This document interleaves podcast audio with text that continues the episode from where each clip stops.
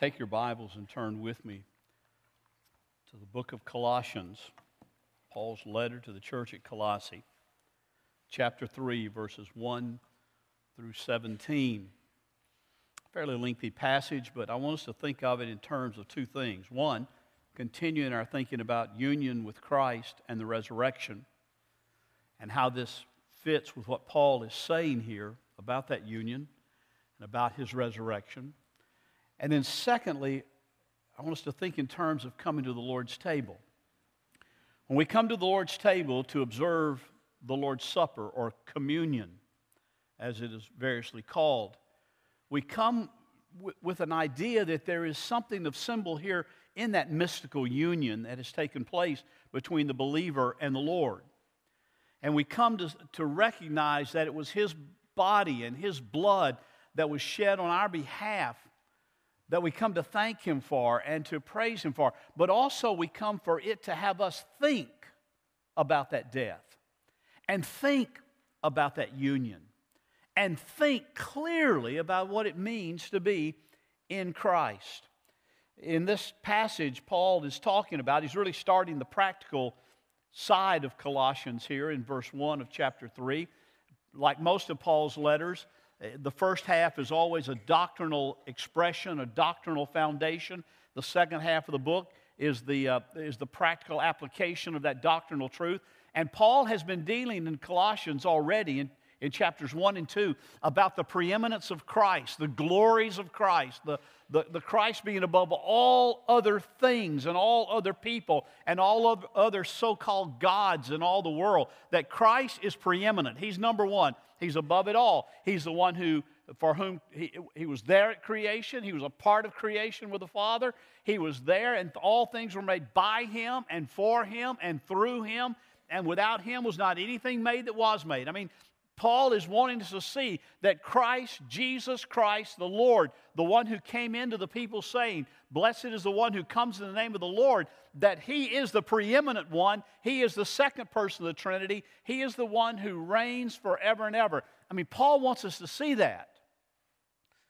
And then he wants us to see what that means in our lives on a daily basis. He wants us to understand how that translates into our daily living. And so in these passages, he's going to start with verses 1 through 4, and he's going to talk about some, some appeals, really two appeals, and then three motivations that bring us to, to follow those appeals that he makes.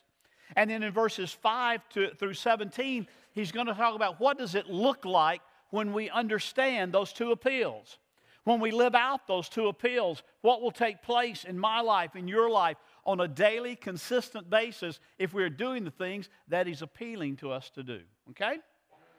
Listen to what Paul says as I start reading in verse 1 of chapter 3. Therefore, you know that therefore always refers back to what's just gone. On the basis of everything I've said, Paul says, therefore, if you have been raised up with Christ, Keep seeking the things above where Christ is, seated at the right hand of God.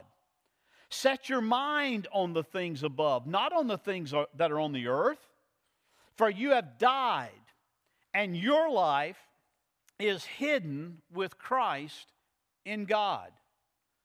When Christ, who is our life, is revealed, then you also will be revealed with him in glory. Therefore, because of that.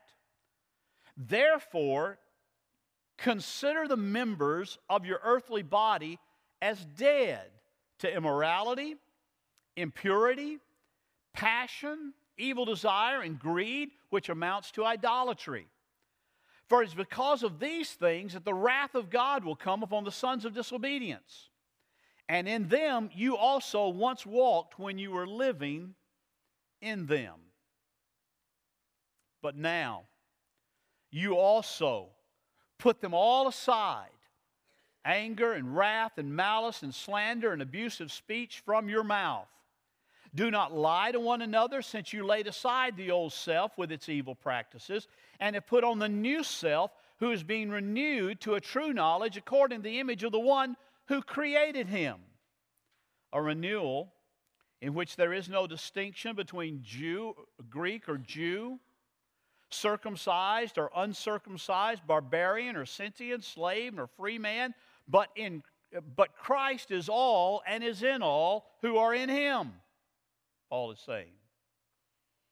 So, as those who have been chosen of God, holy and beloved, put on a heart of compassion, kindness, humility, gentleness, and patience, bearing with one another and forgiving each other. Whoever has a complaint against anyone, just as the Lord forgave you, so also should you. Beyond all these things, put on love, which is the perfect bond of unity. Let the peace of Christ rule in your hearts, to which indeed you were called in one body, and be thankful. Let the word of Christ richly dwell within you, with all wisdom, teaching and admonishing one another with psalms and hymns and spiritual songs, singing with thankfulness in your hearts to God. Whatever you do in word or deed, do all in the name of the Lord Jesus giving thanks through him to God the Father. The Apostle Paul is saying here that something radical has taken place in your life if you're in Christ. If you are in union with Christ, it's not just a matter of having a religious experience, it's not just a matter of, of adding on to your life something that, that's kind of here I am and I'll add on Jesus and I'll add on Christianity and, and that will be a subsidiary of the rest of my life. No, Paul is saying here quite clearly that if you are in Christ, if you have come to the knowledge of Jesus Christ, then I want you to understand, Paul would say, that you are a whole new creation. You have been changed from the inside out. You are no longer what you were. You are now dead to that old man. You are now alive to Christ, and you're to live out your life in that manner. You're to, there, there's to be a visible, noticeable, clear difference in your life, old man, new man. They don't even look alike in many ways. Although you still have the same physical body, although you still live in the flesh, as it were, you still live a, life that is, is on this earth. Paul says you need to understand that there are things about your life that have changed so dramatically, so greatly, that it is different as night and day. As a matter of fact, these first four verses that Paul deals with here point to the believer's union with Christ as the root principle of the whole Christian life. It's not, a, it's not just something that's kind of casually added on, it is the root principle of everything in your life if you are in union with Christ. And, and it becomes the point of departure for Paul and the source of power for all that we do. Moule, uh, H.C.G. Moule, a New Testament commentator from years ago, called this passage one of the golden paragraphs of the whole Bible. He said, if you think on it, if you dwell on it, you realize that this is that point of departure whereby your strength and your power comes for daily living, and everything else falls under that concept. Union with Christ, alive to Him. So Paul makes two appeals and gives three motivations before he outlines what this new life starts to look like in Jesus Christ. The first appeal is found in verse 1. He simply says there, Therefore, if you've been raised up with Christ, here's the appeal keep seeking the things above where Christ is, seated at the right hand of the Father. Paul says if you've been given new life, if you've been raised, resurrected from death, spiritual death, in the newness of life with Christ, then here's the key to continuing on in the Christian life. You keep seeking, you keep pursuing, you keep desiring the things of Christ. Desire those things that are above. Desire righteousness and holiness. Desire His presence in your life. Desire His his direction and guidance in your life above everything else. In other words, we are to see to it that our interests are centered in Christ. Boy, we, we live in a world, even in the church, folks, where it, it's hard to, to look around and say, well, our interests are centered in Christ. That's why last night, if you read my tweets, you saw that at about 11 o'clock, I tweeted, okay, now, GBC, let's refocus. Let's refocus. We, you know, we, we've been focused on one thing, and now let's refocus and get ready for a great day of worship and coming to the Lord's table. Let's refocus. Let's, let's think about, let's pursue, let's seek the things that are above. It's easy to get distracted.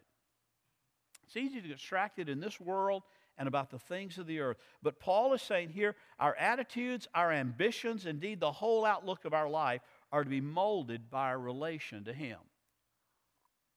Doesn't mean you can't enjoy sports, doesn't mean you can't go to work, doesn't mean you can't do a lot of things that are, quote, earthbound in this life. But it means if you are in Christ and you have truly been raised from death into life, and, you've truly become a new creature, uh, a new creature, and a new creation because of what Christ has done in your life, there is to be a constant pursuing and a constant focusing on those things that are centered in Him. Keep seeking the things above. Paul's going to give concrete expression of what that means in verses 12 through 17, and we'll look at that in just a minute and tie it back to what it means to seek uh, to keep seeking the things above. Then the second appeal, and it's really similar to it, but it's just a, a little bit nuanced, is in verse 2. He says, Not only you to seek the things above, but he says, Set your mind on the things above. You seek it, you have an ambition for it, you, you desire it.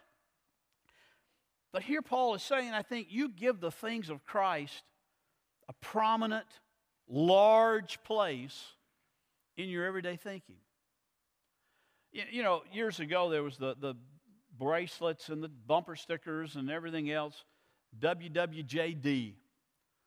What would Jesus do? That, that, that became very trite. And, and my answer was always, I can't do what Jesus would do because he was God and I'm not. So it, it's kind of superf- a superfluous question to begin with. But there is a sense in which there's a sense in which there's a, a kernel of truth in that.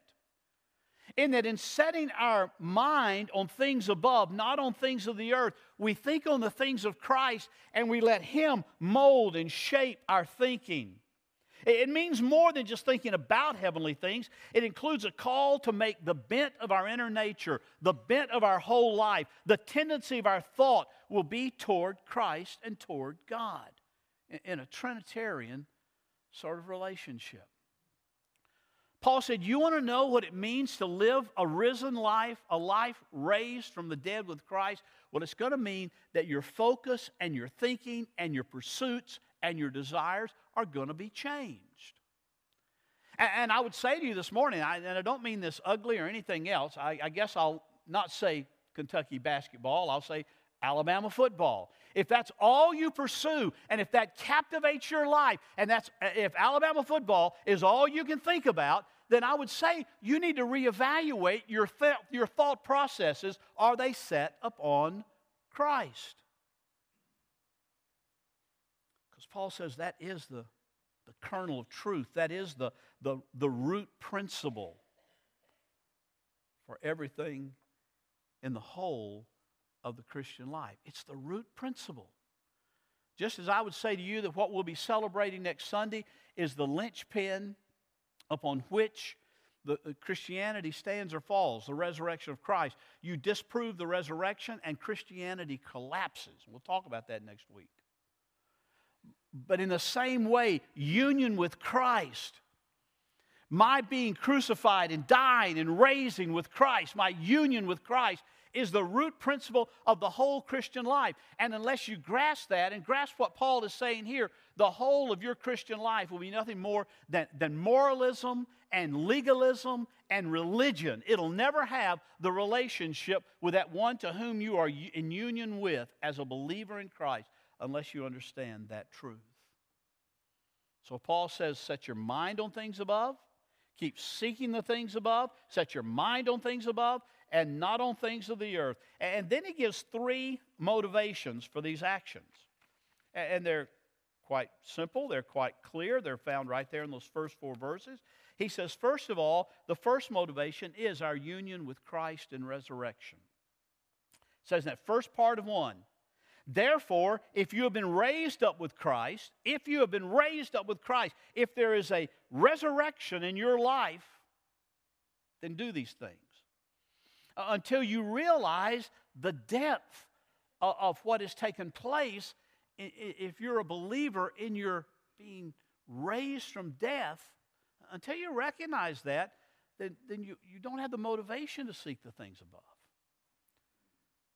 Anyway, too many Christians just think they're so earthbound that they don't think about the things that God is wanting to do in your life that will only come when you're seeking Him and seeking His will and seeking His purposes in everything of your life.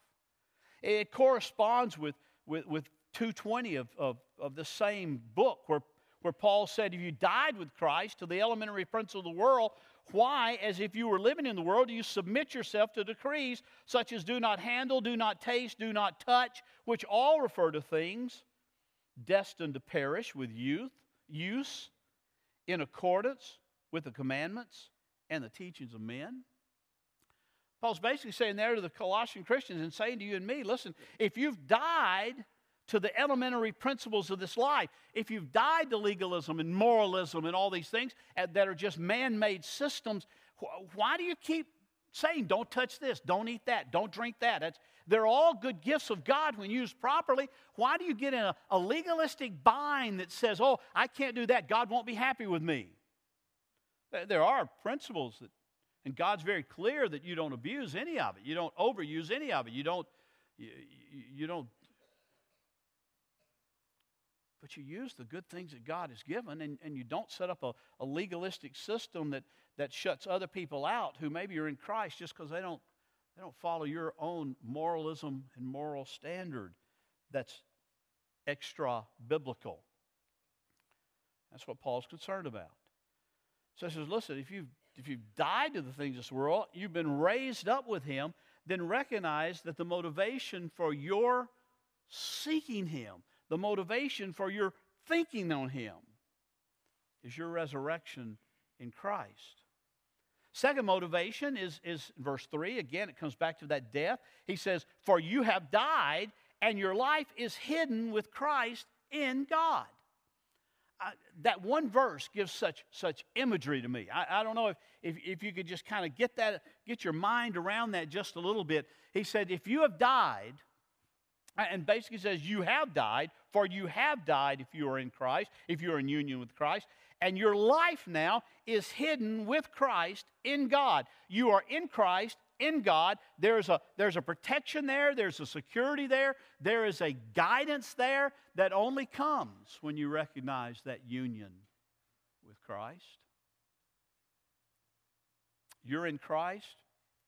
In Christ, you are in God and the Holy Spirit, the power of God, the Holy Spirit of God, the person of the Holy Spirit has encompassed you completely, and you're hidden with Him. Paul says that'll be a great motivation to seeking Him. Because there's a real sense, positionally, that you right now, sitting physically in Grace Baptist Church at 340 Oakleaf Lane, are really somewhere else. You're in Christ.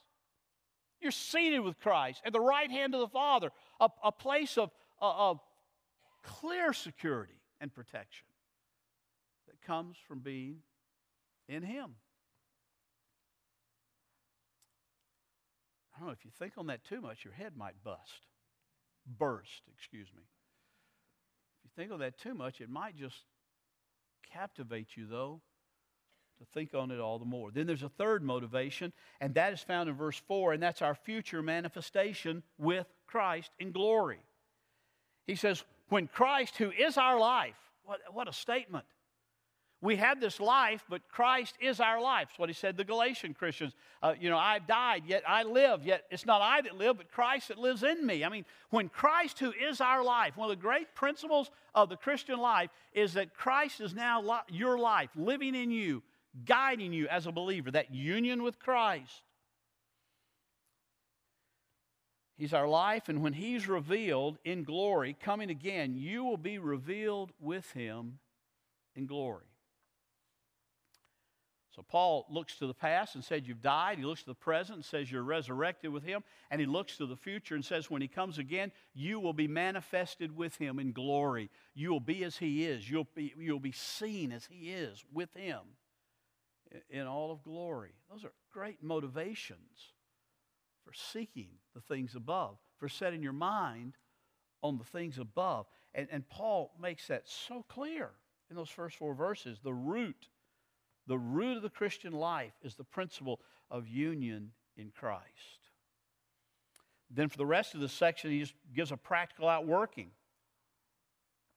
The underlying thought here in the rest of these verses is this let the life that is in you by virtue of your union with Christ work itself out and express itself in every thought, every deed, and every relationship. The principle he gives here is listen, it is a truth if you are in Christ.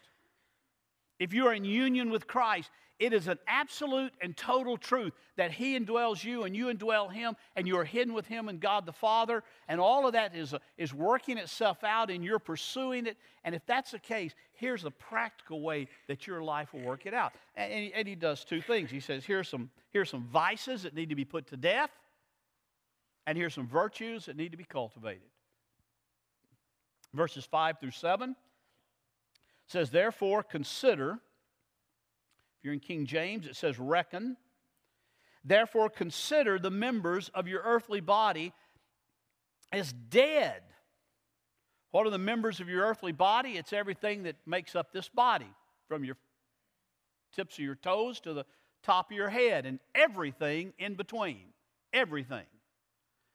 And basically, he's saying let, let, your, let the members of your body recognize that they are dead to certain things. They're dead to immorality. They're dead to impurity. They're dead to passion and evil desire and greed. And by the way, Paul says greed is what amounts to idolatry because it's wanting more, building my own uh, kingdom, building my own God, being my own God. That's my greed, just to gather it all for myself. That's idolatry, Paul says. May not be a little statue sitting in your bedroom, but it, it's idolatry because you want it all for yourself. Those are things Paul says that you're to reckon the members of your body as dead to. For it's because of these things that the wrath of God will come upon the sons of disobedience. And in them you also once walked when you were living in them. Paul said, listen, every single believer, every single man, woman, young person that is in union with Christ once was like that. They were once idolaters. They were greedy. They once walked in impurity, just wanting their own passions to be fulfilled. They, they walked in many cases in immorality, and, and that means everything from impure thoughts and impure focus, such as pornography and, and, and, and just lustfulness, all the way to sexual immorality. I mean, Paul says you, you walked in things like that.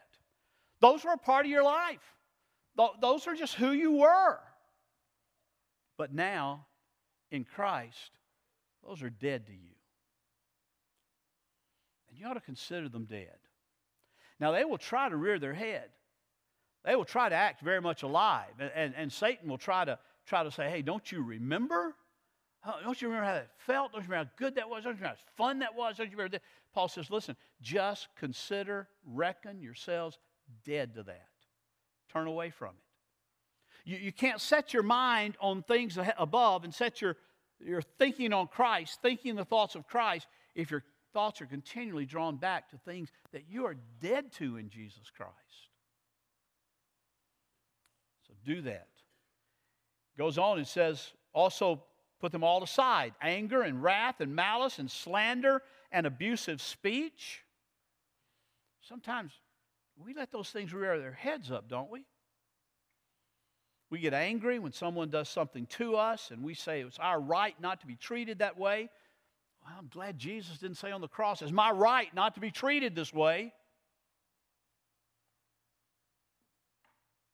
Put aside anger and all these things. Don't lie to one another. Since you laid aside the old self with its evil practices, put on the new self in Christ which is being renewed to a true knowledge according to the image of the one who created him, a renewal in which there is no distinction between Greek and Jew, circumcised and uncircumcised, barbarian, Scythian, slave, and free man, but Christ is all and in all who are in Christ.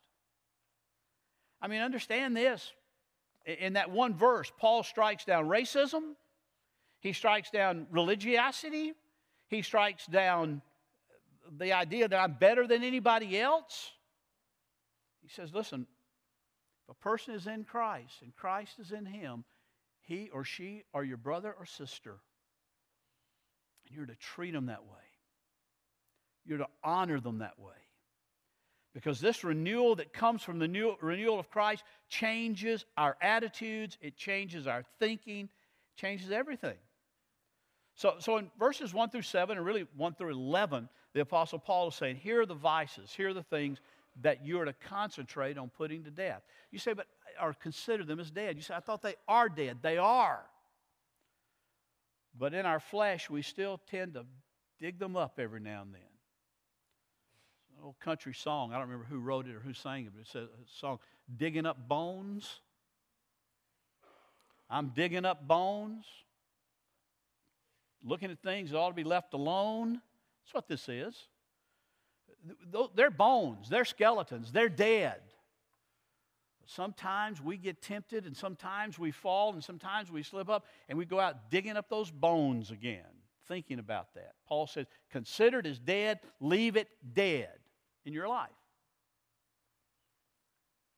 Then he says there's some virtues that need to be cultivated. Verse 12. So then, those who have been chosen of God, holy and beloved, put on a heart of compassion, kindness, humility, gentleness, and patience, bearing with one another and forgiving each other. Whoever has a complaint against anyone, just as the Lord forgave you, so also should you. Same thing he said to the Ephesians when he said, Forgive one another just as God in Christ has forgiven you. I guarantee you, we can sit here this morning, every single one of us, and we can think of something that somebody has done to hurt us. We can think of something that somebody's done maybe as recently as this weekend, maybe 20 years ago, and we're still holding on to it. We're still harboring it. We're still saying, but they've never asked me for forgiveness for that. They've never shown me any real sense of repentance toward me, you know, and I, I, I just can't let go of it. I just can't forgive them. I just can't say that. That, boy, if you're here in Christ, can, can you hear what Paul is saying? We are to forgive one another just as God in Christ has forgiven us. Again, I'm, I'm glad Jesus didn't say on the cross, I don't have any right to be here. I'm getting down. And I'm glad that God doesn't look at my life, and if you're honest, your life, and say, you know, I've just had it with Haynes. He blows it over and over and over. He, is, he, he, he disappoints me. He lets me down. He, he's, he's in me, and yet he acts like he's not sometimes. I'm just done with it. I'm not forgiving that sin anymore.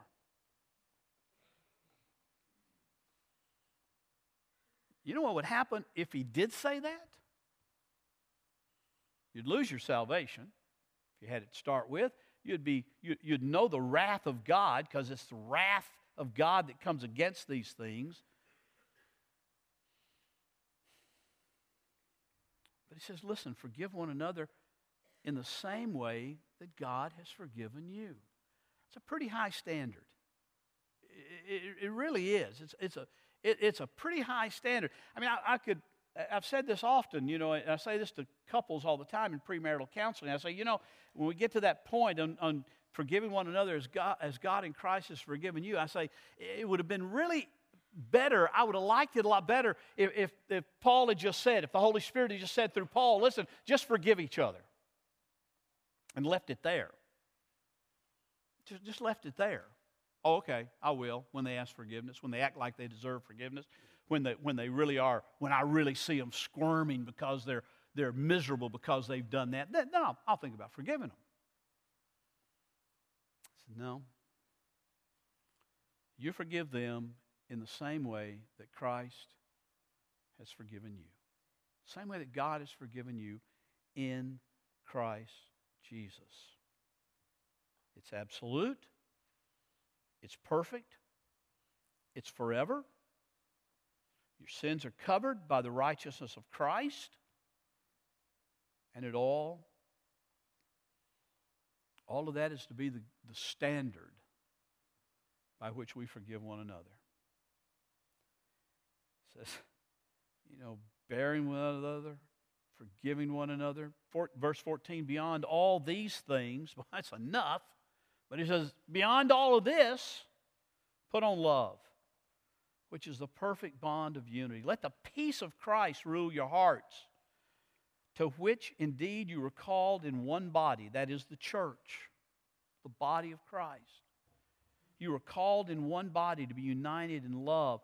And, and so minister to one another, admonish one another with psalms and hymns and spiritual songs and singing with thankfulness in your hearts to God. I mean, Paul says, you know, when we sing, we are worshiping Him, we are adoring Him, but when we sing, we really do minister to one another. I love to hear the voices around me singing. This morning, beautiful young voice singing behind me and singing with joy, and that just made my day, ministered to me. We care for one another, we minister to one another, even in our singing, because truth comes through singing. I mean, those, those songs we sang today just carry with it the truth of the gospel eh, eh, that ministers one another. Then he says, whatever you do, here's the, here's the overall application of, of what's to be cultivated. Whatever you do in your union with Christ, whether it's in word or deed, whether it's what you say, what you speak, or actions you do, whatever they are, do all in the name of the Lord Jesus, giving thanks to Him through Him to God the Father.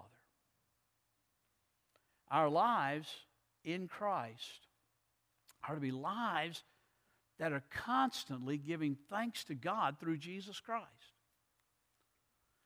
Constantly lived in such a way. Oh, it's, it's not, uh, we, we'll blow it. I know that. And then we'll have times when we don't live up to what the standard is. The standard is Christ. But, but there's to be that desire, there's to be that passion because we're hidden with Christ in God. We are at one with Him, in union with Him. The challenge the Apostle Paul is here what God has done in you in Christ, live it out. This week, we, we're coming toward Easter. We're going to celebrate the resurrection together. We, we do that every Sunday on one level, but once a year, we really talk about the resurrection, that, that center point of Christianity. There's going to be opportunities this week for you to show this grace of Christ, this love of Christ, this, this living out of what's inside you in Christ to people you work with, with people you live near, with people you come in contact with, to people that mistreat you. In a forgiving and loving attitude. The question is are we going to dig up bones treat them like we would have when we were not in Christ? Are we going to honor Christ, glorify Christ, exalt the Father, point to Christ? Because He really is, we really are in union with Him. That's a question we have to ask. And I hope you think on those things this week as we move toward Easter and the resurrection. I hope you'll think about that as we come to this table where we have the fruit of the vine and the, and the, and the bread, and where we, we celebrate his death and his shedding of blood for the new covenant. Paul said that we're to use this table as a point of examination. When you come to this table, examine yourself. Pray, Lord, show me, show me sin in my life that needs to be dealt with. Lord, use this table, this, these elements that we take as sort of a searchlight into my soul to, to point to me, point out to me what is not pleasing to you. And, and then confess it before Him. Confess it in Him. And receive that cleansing that comes from the blood of Christ. If you're here this morning, you're a believer you've trusted Christ and you're a baptized believer, I invite you to share in this meal with us. This is not the Grace Baptist meal, it's not the Baptist meal, it's the Lord's meal, Lord's Supper. And I invite you to come to this table with us this morning if you're a disciple of Jesus Christ, if you're part of his family. And I invite you to take it seriously, though, and soberly. And, and, and, and parents, I'm not going to come by and try to police your children. That's your job. Just if you have an, um, a child that's never professed Christ and, and been baptized, just encourage them, help them to pass it on and not take of it. But I invite you to come to this table with a desire to know Him better, a desire to fellowship in Him, and fellowship with Him, commune with Him in this meal. Would you bow your heads with me? Your heads bowed and your eyes closed. I'm going to ask those who are going to be serving the elements to come and join me, prepare themselves as we serve this this morning.